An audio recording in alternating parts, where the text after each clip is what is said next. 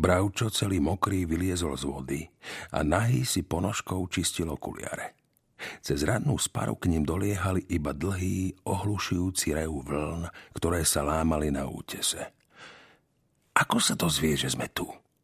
Ralf si voľkal vo vode. Zmocňovala sa ho ospanlivosť a pred očami mu s ligotom lagúny súperili fatamorgány. Ako sa tvoj otec dozvie, že sme tu? Lebo sa to dozvie, pomyslel si Ralf. Dozvie sa to a dozvie.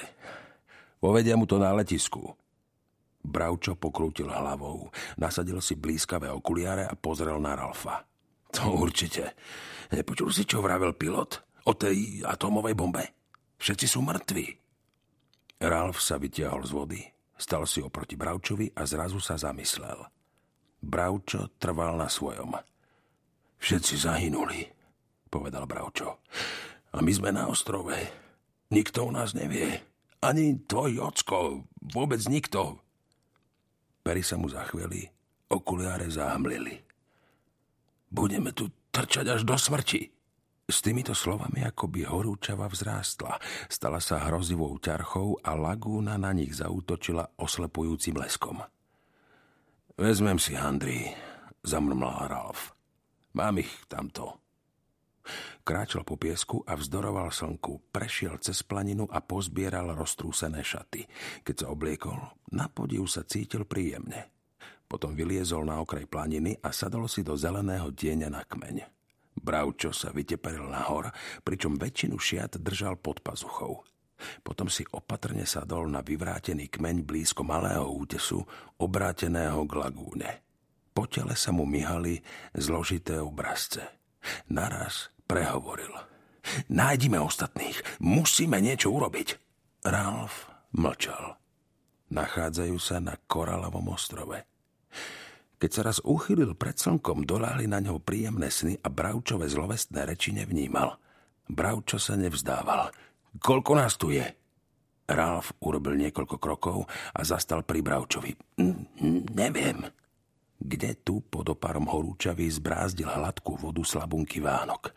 Keď Vánok dosiahol planinu, Lístie v palmách zašelestilo, takže im rozmazané tiene zatancovali na telách alebo sa okolo nich myhali ako jagavé, okrídlené predmety. Bravčo pozrel na Ralfa. Tiene na Ralfovej tvári ako by si vymenili miesto. Zelené boli hore a svetlé, odrážané lagúnou, zasa dole. Aj cez vlasy sa mu predierali slnečné lúče. Musíme niečo urobiť? Rálv ho prevrtal pohľadom. Miesto, ktoré si kedysi vysníval a ktoré si nikdy nevedel celkom predstaviť, sa stalo skutočnosťou. Ralfovi sa oddelili pery, Víťazoslávne sa usmial a Bravčo, ktorý tento úsmev pokladal za prejav uznania, sa radostne zachychotal. Ak sme naozaj na ostrove, a kde inde? Ralfovi nečakane stúhol úsmev a ukázal smerom k lagúne. Medzi bujnými chaluhami ležal nad nejaký si svetlohnedý predmet. Kameň. Nie, mušľa. Bravčo zrazu zahorel nezvyčajným vzrušením. Jasné, mušľa. Už som takú videl. Kamarát mal takú na záhradnom múriku. Nazývali ju Konča. Keď na nej zatrúbil, hneď za ním pribehla mama. Táto je presne taká. Opatrne, ešte ju zlomíš. Čuš! Ralf to povedal neprítomne. Mušle je zaujímavý a krásny predmet. Mohol by sa s ňou hrávať. Ale ešte sa oddával vidinám živého sna a Bravča nevnímal. V jeho predstavách vôbec nebol dôležitý. Ohnutú palmu prestrčil cez chaluhy až k mušli. Jednou rukou sa prichytil a druhou posúval výhonok, kým sa mu kvapkajúcu mušľu nepodarilo vyloviť. Bravčo ju zachytil do rúk. Len čo mušľa prestala byť vzdialeným predmetom obdivu a mohol sa jej dotknúť, aj Ralfa sa zmocnilo vzrušenie. Bravčo bľabotal.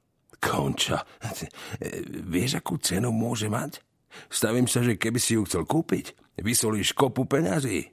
Kamarát mal podobnú mušľu, zavesenú na záhradnom múriku a teta Ralf prevzal od bravča mušľu a po ruke mu stieklo niekoľko kvapiek. Mušľa bola bledožltej farby, kde tu so svetlorúžovým odtieňom.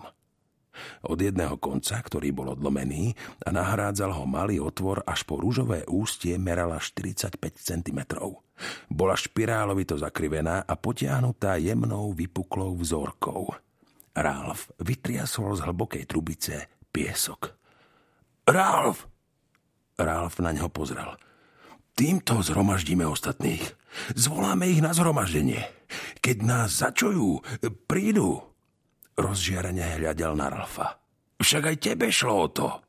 Však si kvôli tomu tú mušľu vytiahol z vody. Ralf si odhrnul plavé vlasy. Ako to ten tvoj kamarát trúbil na mušli? Ako by do nej plúval, povedal Bravčo. Teta mi kvôli astme nedovolila ani raz zatrúbiť. E, kamarát tvrdil, že fúknuť do nej treba dychom až to. Bravčo si položil ruku na vyčnevajúce brucho. Skús to, Ralf. Privoláš ostatných. Ralf si nedôverčivo priložil k ústam užší koniec mušle a fúkol doň. Z ústia mušle sa ozvalo iba zachrčanie. Ralf si zotrel z pier slanú vodu a pokúsil sa ešte raz zatrúbiť, ale mušľa ostala nemá. E, fúkni, ako by si pľúval.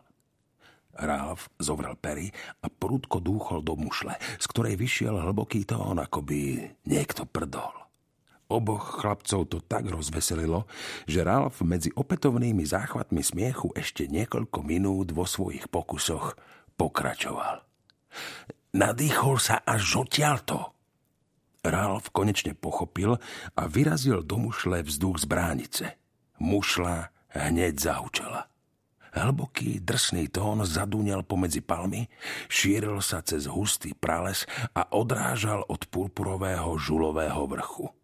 Z vrchovcov stromov sa zdvihli oblaky vtákov, čo si zakvičalo a vbehlo do podrastu. Ralf si odtrhol mušľu od piera pána Beka. Po drsnom tóne mušle jeho normálny hlas znel ako šepot.